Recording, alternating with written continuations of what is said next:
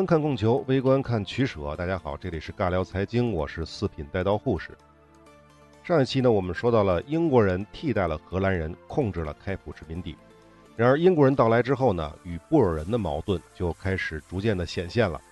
那么这些布尔人呢，他们呢不愿意接受英国人的统治，很多人呢就决定向内陆迁徙。这一段呢，就是南非历史上的大迁徙。最早决定向内陆迁徙、逃离英国人统治的布尔人呢，是来自于殖民地的东端，而不是开普敦，差不多就是伊丽莎白港这个位置。现在这个地方叫做曼德拉市。那么法国人写的这本书当中呢，说为什么这个城市叫曼德拉市呢？是因为后来这个南非著名的黑人领袖曼德拉出生在这儿。但是维基百科上却说曼德拉出生于乌姆塔塔。这个城市呢是在伊丽莎白港和德班的中间。所以具体是哪儿出生的？为什么这个地方叫曼德拉市？我就不是很清楚了啊，我也没有去考证它。我认为法国人写的这本书是不对的。呃，听名字就知道伊丽莎白港这个名字显然是跟英国的关系更密切。这是在英国统治了开普殖民地之后啊，差不多就是1820年的前后才开始建设的这个伊丽莎白港。所以大部分的英国移民啊，前往南非的第一目的地并不是开普敦，而是这个伊丽莎白港。那么这儿的英国气氛就比开普敦浓厚得多。原先在这里生活的布尔人最先感到了不适，因此他们是最先选择向内陆迁徙的，而且誓言要建立一个属于布尔人的国家。原文的资料上这么说的，当地的布尔人领袖在报纸上说，大迁徙的目的就是要在更远的地方建立一个国家，建立一个适当的法律来保证真正的自由，也就是布尔人的宣誓，相当于是。可能有朋友会问啊。布尔人想要向内陆迁徙，必然就要越过之前与班图人确定的边界。一般的来说呢，西边就是奥兰治河，东边呢就是大鱼河，就是大费什河。一旦要越界，必然要跟班图人发生冲突，这个不应该是一件容易的事吧？比如前两次的卡菲尔战争，布尔人就没有能够彻底击败科萨人。这个当然是不容易的，但是在此前的几十年间，就是1815到1840年这个期间。北面的班图人的一支祖鲁人逐渐兴起，这个是一个非常好战的民族。他的老窝呢在现在南非东北角的沿岸。祖鲁人的崛起的过程我们就不细说了，就说结果啊。简而言之，祖鲁的崛起使得多个班图部落之间发生了惨烈的战争，据说造成了一百到两百万人的死亡。我说的是班图人啊，内部斗争造成这么多死亡，这就使得南非高原的腹地的东部再次出现了权力真空。维基百科上的原话是在1820年代初期消灭了内陆高原的人口，这个的说法就更狠了。换句话说，祖鲁人跟同宗各部落的战争造成了南非高原腹地人口锐减，这才使得布尔人向北迁徙的难度大大降低。可是，即便如此，最早越过边界寻求新土地的布尔人也吃尽了苦头。要知道，布尔人最早的迁徙并不是有组织、有计划、成规模的。而多是以猎杀大象为名，亲朋好友小范围组队，各走各的路，各占各的土地。这个小范围是有多小呢？一般就是几十个人而已，而且这几十个人还包括了妇女和孩子。也就是说，能够参与战斗的成年人一般就十来二十个。在这种情况下，即便是布尔人装备更好，一旦遇到成建制的班图军队，基本就是白给。不仅如此，即便是没有遭到班图人的袭击，饮水、疾病、饥饿也都是迁徙者要面临的巨大挑战。毕竟，南非高原腹地并非都是水草丰美的沃土，更多的是戈壁和荒漠。但无论如何呢，越来越多的布尔人还是坚定地选择向北迁徙，尤其是在1830年代的中后期，他们选择抱团取暖，结伴同行，最起码也是有相互联系的。一旦出现了危险，就可以相互驰援。这么一来呢，对付班图人的把握就大了一些。比如，在1838年的雪河战役中，五十辆牛车，也有说是六十四辆马车，他们组成的布尔人迁徙队，大概将近五百多布尔人的民兵，击败了上万班图部落战士的攻击，仅以死亡两人的代价，杀死了三千到四千班图人。那么另一个资料上说呢，雪河战役的班图部落就是祖鲁人。而且还说布尔人在此役当中没有死人，只有三人受伤而已。那具体是什么程度，我们也不太清楚，也不用去细究它。那布尔人大迁徙的这个过程呢，更多的细节也没什么太大意思，我们不多说。总之，在一八三零年代到一八五零年代，大量的布尔人离开了开普殖民地，越过了与班图人的边界，向北迁徙。通过大大小小的战斗，赶走了当地的班图人，或者与当地的班图部族达成了和解，重新定居下来。如此一来，南非的布尔人的共和国大潮也随之而来。好，这里要解释一件事情，就是关于布尔人大迁徙的过程当中，前面提到的祖鲁人崛起而引发的班图部落战争，一百到两百万人死亡，从而造成了南非内陆东部的权力真空。在这一点，学界是有争议的。说法呢，跟之前讲的班图人南迁其实是一样的，这依然可能是某些怀着其他目的的白人学者的说法。换句话说，到底是祖鲁人的崛起造成了班图人部落之间的混战，还是布尔人的大迁徙挤压了班图人部落的生存空间而造成的班图部落之间的战争？这个说不清楚。还有一种说法啊，班图人部落之间的混战其实是源自祖鲁人北面的普属莫桑比克的奴隶贩子。他们想要赶在全球废奴运动的最后这一点时间赚上最后一笔，所以在背后驱动了祖鲁人的军事行动。换句话说呢，奴隶贩子去找祖鲁人的领袖，说要大量的以高价购买奴隶。祖鲁人呢，为了赚钱，就发动了对周边部落的战争。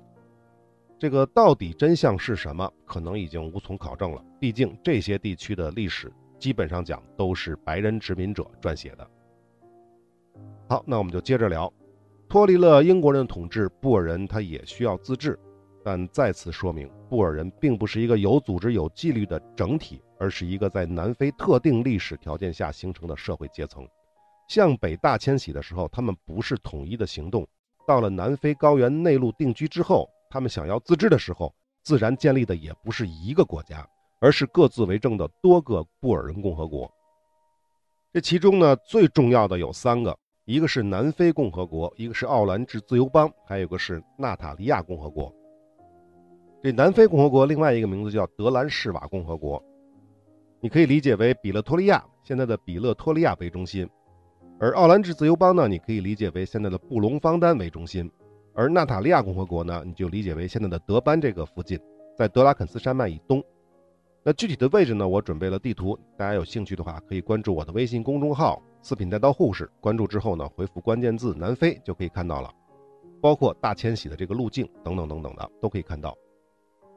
好，这三个共和国最主要的这三个共和国，我们一个一个来说。先说纳塔利亚共和国，早在1836到1837年，就已经有不少布尔人迁徙到了奥兰治河的中上游定居。当然了，前面反复说过，这些布尔人最开始并不是集体迁徙，所以他们定居的时候呢，也不是一个整体。但是考虑到频繁的与班图各部落的冲突以及恶劣的生存条件的威胁，他们其中的一些群体选择联合在了一起，在奥兰治河的上游区域瓦尔河以南的这个部分，这些布尔人联合在了一起。这个瓦尔河也可以翻译成为法尔河，在温堡的这个地方建立了一个共和国，当时还命名为新荷兰。听名字就知道，这些人对荷兰的感情远比英国高得多。甚至其中一部分人还想着日后跟荷兰政府接洽，谋求加入荷兰王国。不过呢，这要说明，其实呢，这几股联合在一起建国的布尔人，他总人数也就万八千人，并不是非常多啊。不过呢，这个新荷兰建立之后，很快就分崩离析了。原因很简单，因为他们当中的一部分人呢，相中了东边，也就是德拉肯斯山脉以东的属于祖鲁人领地的纳塔尔地区。前面说过，祖鲁人是非常强大的，但是呢，经过内战之后呢，现在的实力是大不如前了。另外一个更重要的原因呢，纳塔尔地区呢，在德拉肯斯山脉以东这个区域呢，土地肥沃，雨水丰沛。为什么呀？看地图就知道，这片土地紧邻南非的印度洋这一侧，是背靠着德拉肯斯山脉，不属于南非高原的内陆，当然是雨水丰沛，土地肥沃了。但是呢，另一波布尔人却觉得纳塔尔绝对不是什么好去处。虽然这地方不错，祖鲁人呢也没有以前那么强大，但是别忘了，纳塔尔可是德拉肯斯山脉以东，紧邻印度洋。这意味着什么呀？意味着离英国人更近，或者是说离英国海军更近。比起祖鲁人而言，英国人才是布尔人最大的威胁。所以这批布尔人选择了留下，而这个所谓的共和国新荷兰就在几个月之后分崩离析了。再补充一句啊，还有一部分厌恶英国人到极点的布尔人，他们认为奥兰治河上游依然离英国人太近了，所以他们继续北上，前往更内陆的现在的比勒托利亚一带，也就是奥兰治河的另一个重要支流瓦尔河以北进行定居。这部分呢，我们后面会提到，这就是德兰士瓦。那么下面先说向东迁徙到纳塔尔的布尔人，他们就不可避免地与祖鲁人发生了军事冲突。布尔人的领导人之一比勒托利乌斯，联合了祖鲁国王的一个兄弟，支持他发动了叛乱，并成功的取得了王位。由此呢，布尔人与祖鲁人就达成了和解，停止了战争。布尔人在纳塔尔地区修建起了一座城市，这就是彼得马里斯堡。在此呢，正式建立了纳塔利亚共和国。彼得马里斯堡在南非并不是很有名啊，但是这里向东南的五六十公里就是南非的海港城市德班，当时叫做纳塔尔港。回过头来，我们再来看英国。英国人知道啊，布尔人大量的向北迁徙，但他们统治开普殖民地仅仅二三十年，立足未稳，根本就没有能力去阻止。可布尔人的离开呢，对英国殖民当局而言是完全无法接受的。那为什么英国殖民者那么不希望布尔人离开呢？首先，布尔人的离开使得开普殖民地的东部大片的土地被空了出来，且短时间之内不可能组织那么多的英国移民来填充。同时呢，边境的布尔人走了，班图人的威胁就更大了。英国人还得组织更多的边防军守卫边境。特别说明一下啊，布尔人向北迁徙是穿越了班图人的聚居地，而不是紧邻着开普殖民地建国的。目的就是想离英国远一点，同时呢，也可以让这些黑人兄弟们呢给自己当缓冲。当然了，对边境的威胁绝不是英国人最担心的。要知道，布尔人是开普殖民地最重要的一股力量。1830到1840年代，英国新移民的数量和财富完全无法跟布尔人相比。这些人一旦离开了殖民地，殖民地的土地谁去放牧，谁去耕种，失去了人口，尤其是有产者的人口。英国当局又跟谁去收税呢？没有税收，如何去维持殖民当局的统治呢？总不能老是伸手向英国政府要吧？所以啊，英国殖民当局为了阻止布尔人的迁徙，宣布禁止火药运往北方。他们想的是啊，布尔人得不到军火的补给，就无法跟班图人作战，那么他们就只能返回殖民地。但问题是，还是前面说的，英国人统治这里仅仅二三十年，统治力非常的有限，所以啊。官方禁止容易，但依旧对走私贸易无能为力。布尔人的迁徙过程当中，对火药等补给的需求太旺盛了，因此呢，愿意铤而走险将违禁品贩卖到北方的商人比比皆是。这下英国殖民当局就没辙了，在实际行动上没有效果，就只能在法律上做做文章，免得日后麻烦。所以他们就宣布，凡是离开开普殖民地。在南纬二十五度以南生活的移民依然受到英国法律的管辖。南纬二十五度在哪儿呢？差不多就是现在彼得托利亚北边一点，几十公里吧。为什么在这儿呢？因为一八三零年代布尔人到达的最北处的聚集点就在这儿。当然，这是英国人认为的，实际上还有布尔人迁徙的更远。这什么意思呢？就是英国人啊想告诉布尔人，即便你们跑了，老子也不会放过你们的。等老子缓过劲儿来。迟早会跟你们算总账的。什么叫缓过劲儿啊？就是指开普殖民地的英国移民补上来之后。可就在这个时候呢，英国人看到了一个天大的问题，因为他们发现一支布尔人竟然打败了祖鲁人，占领了纳塔尔。这一下英国人坐不住了，不能等到缓过劲儿，现在就得动手。这又是为什么？为什么英国可以暂时放过向北方内陆迁徙的布尔人，而不能允许进入纳塔尔的布尔人呢？很简单。因为英国殖民当局的维系啊，它的政局维系，其收入来源的大头并不是直接税，而是间接税。也就是说，通过垄断殖民地人民所需要的各种商品的贸易，不仅有火药，还有纺织品啊、生产工具啊、咖啡啊等等等等。只要殖民地的人民要消费这些商品，殖民当局就可以抽重税，就通过垄断经营嘛来赚钱。显然，殖民地民众当中购买力最强的是布尔人。即便布尔人离开了殖民地，向北方迁徙，他们对生产生活的商品的需求还在。无论是正规渠道还是走私渠道，你商品总得通过殖民地的港口上岸吧，再转手到内地的布尔人聚居地。只要在港口把该征的税征了，殖民地当局的基本利益是不会受到太大损失的。但是纳塔尔被布尔人占领之后，这就意味着他们会拥有自己的出海口。也就是那个纳塔尔港，就是后来的德班。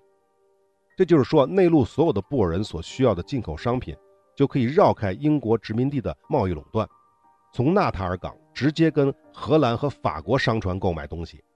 没有了英国人的税收，的东西肯定更便宜啊，对不对？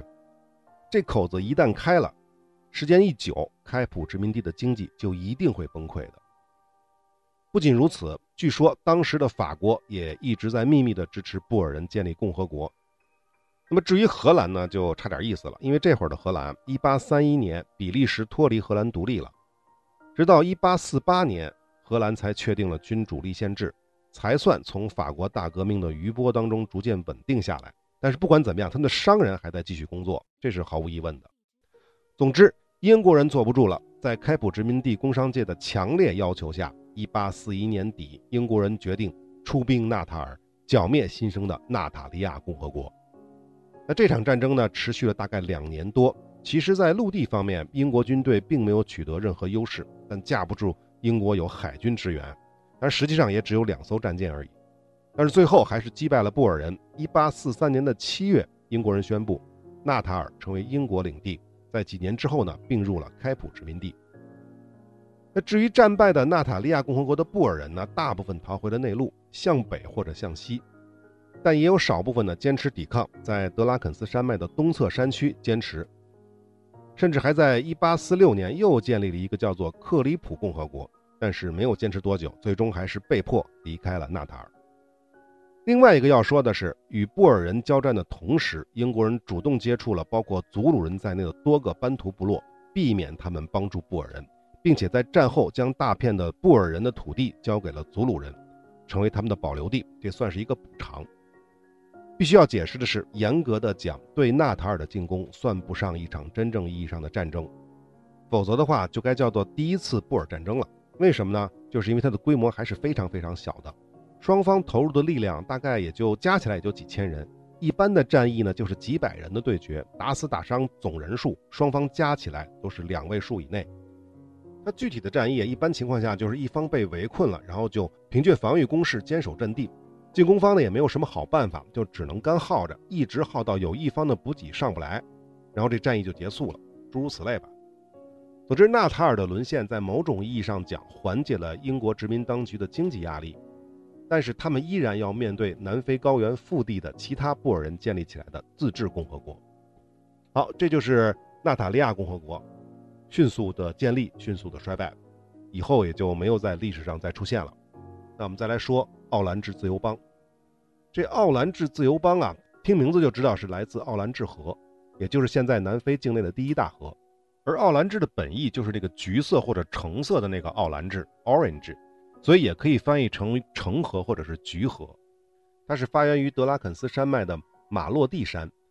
前面说过，战败的纳塔利亚共和国的布尔人大部分逃到了内陆，向北或者向西，向西的就是回到了奥兰治河的上游流域。那么自从新荷兰瓦解之后呢，1840年代不仅是布尔人，一部分英国移民呢也来到了这里定居，跟着屁股就来了啊。并且建立了现在南非的首都之一布隆方丹，就是最高法院所在地，也被称为司法首都。前面不是说了吗？英国殖民当局宣布瓦尔河以南都归英国法律管辖。那布尔人能来，那为什么英国人不能来呢？就这道理。不仅如此啊，自从布尔人向北迁徙之后，英国殖民当局就积极的与北方的班图部落联络，一方面呢，充当布尔人与班图部落之间冲突之后的调停人。另一方面呢，根据瓦尔河以南司法统治的说法，英国往往会承诺对班图部落进行保护，用以拉拢这些布尔人的敌人。而且英国确实曾经派军队帮助过土著黑人击败布尔人。不得不承认，英国人的手段还是相当高明的。这样一来呢，在奥兰治河上游流域的土地上，英国人、布尔人和诸多班图部落又形成了相爱相杀的三股力量。可想而知啊。英国人和布尔人之间的矛盾才是最不容易调和的，至于土著呢，倒没有那么难弄。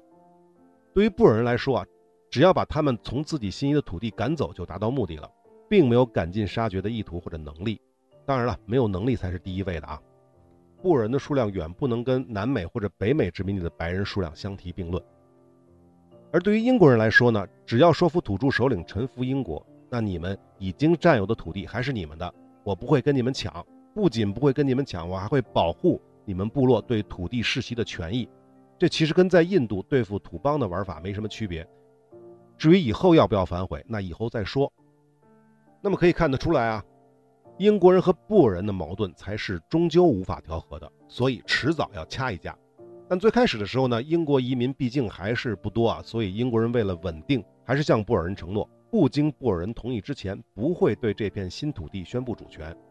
但是随着更多的英国移民的到来，时机它终于会成熟的。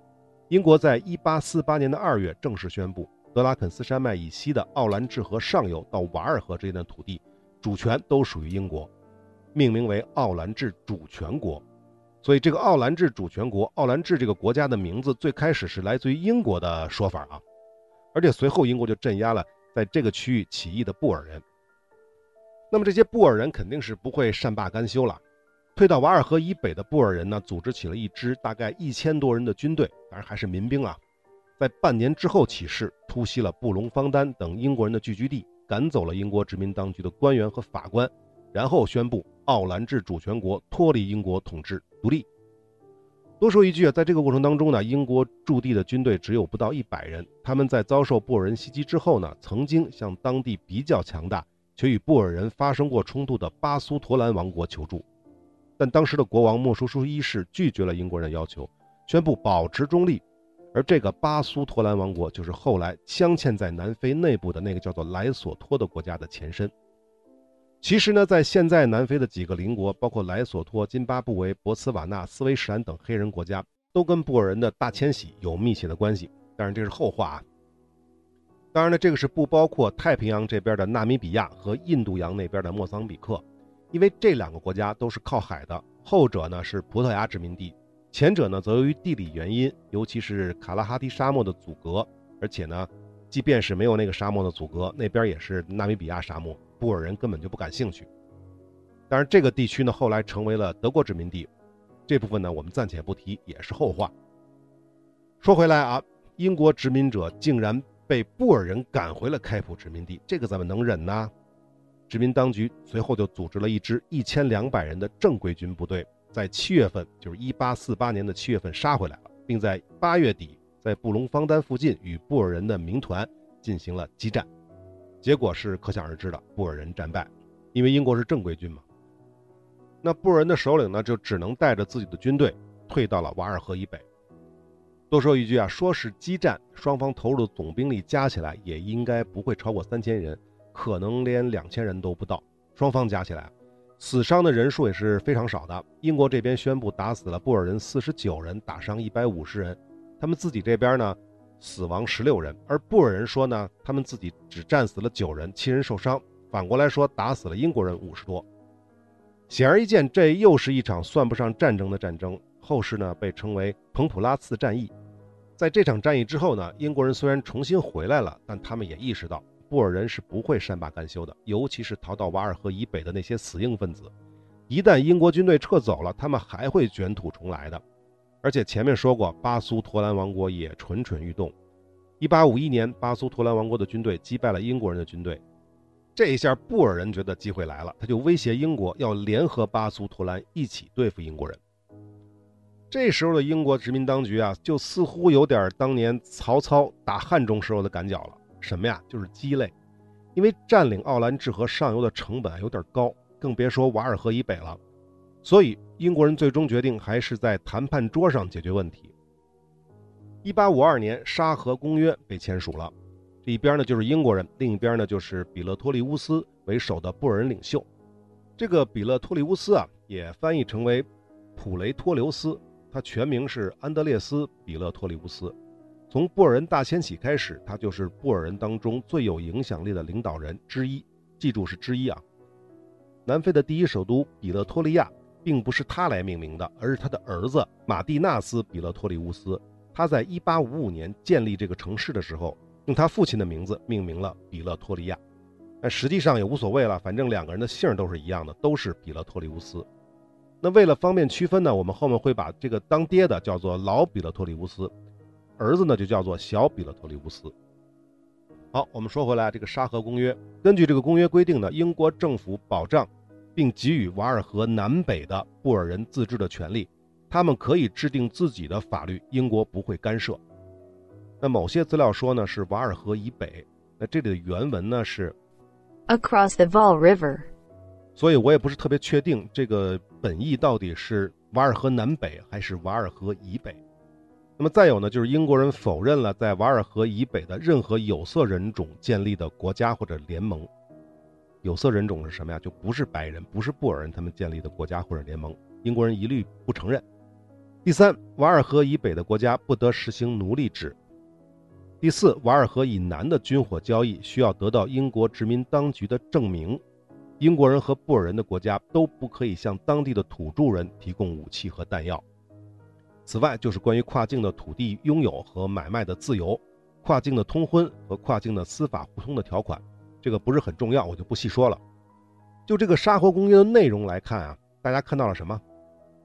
我们前面清楚的说过，奥兰治河上游的这个区域啊，不只有布尔人，也有班图人，其中的巴苏图兰王国还间接的帮过布尔人。而这份公约当中竟然完全没有提到巴苏托兰，实际上就是说，这三股力量的军事在此刻发生了改变。原先是布尔人联流抗曹，就是联合祖鲁人对付英国。可此时呢，英国人承认了布尔人的自治，也就把布尔人拉到了自己这边。注意公约的规定啊，可以在英国当局监督之下向布尔人销售军火，但是双方都禁止向当地的土著提供武器和弹药。其实呢，沙河公约签订之前，英国与巴苏托兰的战役之后，英国就废除了与所有的该地区的各班图部落的保护协议。显然，英国人是要走了，但走是走了，但不好意思，这里的主要矛盾不能没有。甚至在1853年，布尔人还发现一个英国传教士违反了沙河公约，向土著部落提供了军火。这其中到底是不是英国殖民当局私下支持的，我们就不得而知了。那么再多说一句，其实如果任凭布尔人向北扩展土地的话，现在的博茨瓦纳、津巴布韦、莱索托和斯威士兰也许都是南非领土了。就是因为班图人逐渐学会了火器的使用，并且可以通过各种渠道得到补给，才能在一定程度上遏制了布尔人对土地的贪婪。这还没有说完啊！英国人更清楚地看到，布尔人的内部也不是铁板一块。当遇到英国或者班图部落的压力时，布人确实会比较团结。可一旦这种外部威胁不存在了，这些爱自由的布尔人那可就不好说了。在此后呢，英国人也曾经想过卷土重来。当然，首先还是要解决班图人的问题，尤其是让英国人颜面尽失的巴苏托兰王国。但是呢，三千五百人的英军再次遭到了惨败，所以呢，英国人就彻底灰心了，决定彻底放手。在一八五四年沙河公约的基础之上，英国人又跟布尔人签订了布隆方丹条约，也有资料把它叫做奥兰治条约或者成河条约。在这个条约当中，英国人正式放弃了奥兰治河上游地区的统治权和主权，并且承认了奥兰治主权国的独立。不过，条约中依旧没有提巴苏托兰，尤其是巴苏托兰和奥兰治主权国边界问题。这自然就是英国人的小算盘。换句话说，原来奥兰治河上游这个区域是三股势力：布尔人、班图部落和英国人。英国人走了之后呢，就把这个矛盾呢丢给了剩下的这两边。他就可以静观其变，等合适的时机呢再杀回来，这就是英国人的小算盘。但是不管怎么样，自此奥兰治主权国正式独立了，并改名为奥兰治自由邦。临时政府的主席叫西亚斯·霍夫曼，成为奥兰治自由邦的第一位总统。哎，可能有朋友会问了，那你前面提到的那个老比勒托利乌斯呢？关于他的故事呢，我们下期接着说。Well, I got us on a highway, I got us in a car. Got us going faster than we've ever gone before. I got us on a highway, I got us in a car. Got us going faster than we've ever gone before.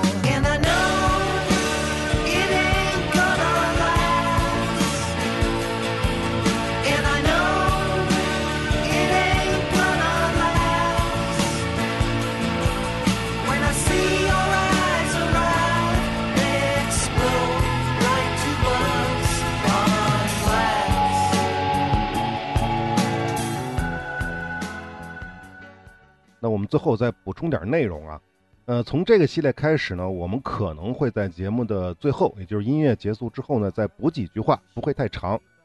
这是什么原因呢？就是因为之前的内容我已经全都录过了，音乐制作啊什么都做完了，然后又想起点东西来就要补进去，那这时候再补进去有点麻烦了，所以我就补在最后了。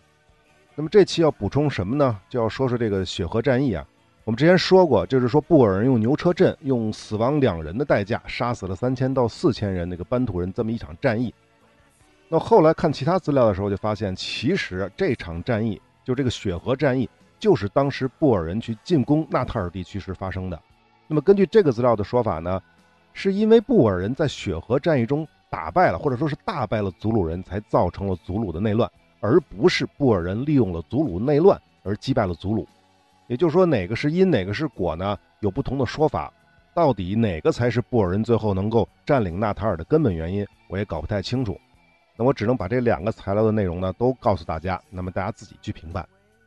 那么这是要补充的一个内容。那另外还有一个比较有意思的事儿，跟大家补充一下，就是我们之前讲布尔人大迁徙的时候说过，在一八三零年代建立起很多的小的布尔人共和国，但实际上在这些小布尔人的共和国当中呢，其中一些实力比较孱弱的，他们为了得到保护，为了安全嘛，竟然会向附近相对强大的班图部落或者是格里夸部族去交税，就是我跟你们交钱，你就保护我们安全呗，就这个意思。但这个持续的时间比较短了。因为那些大一点的布尔人共和国建立起来之后呢，这些班图部落也好，格里夸部族也好，就没有那么强大了。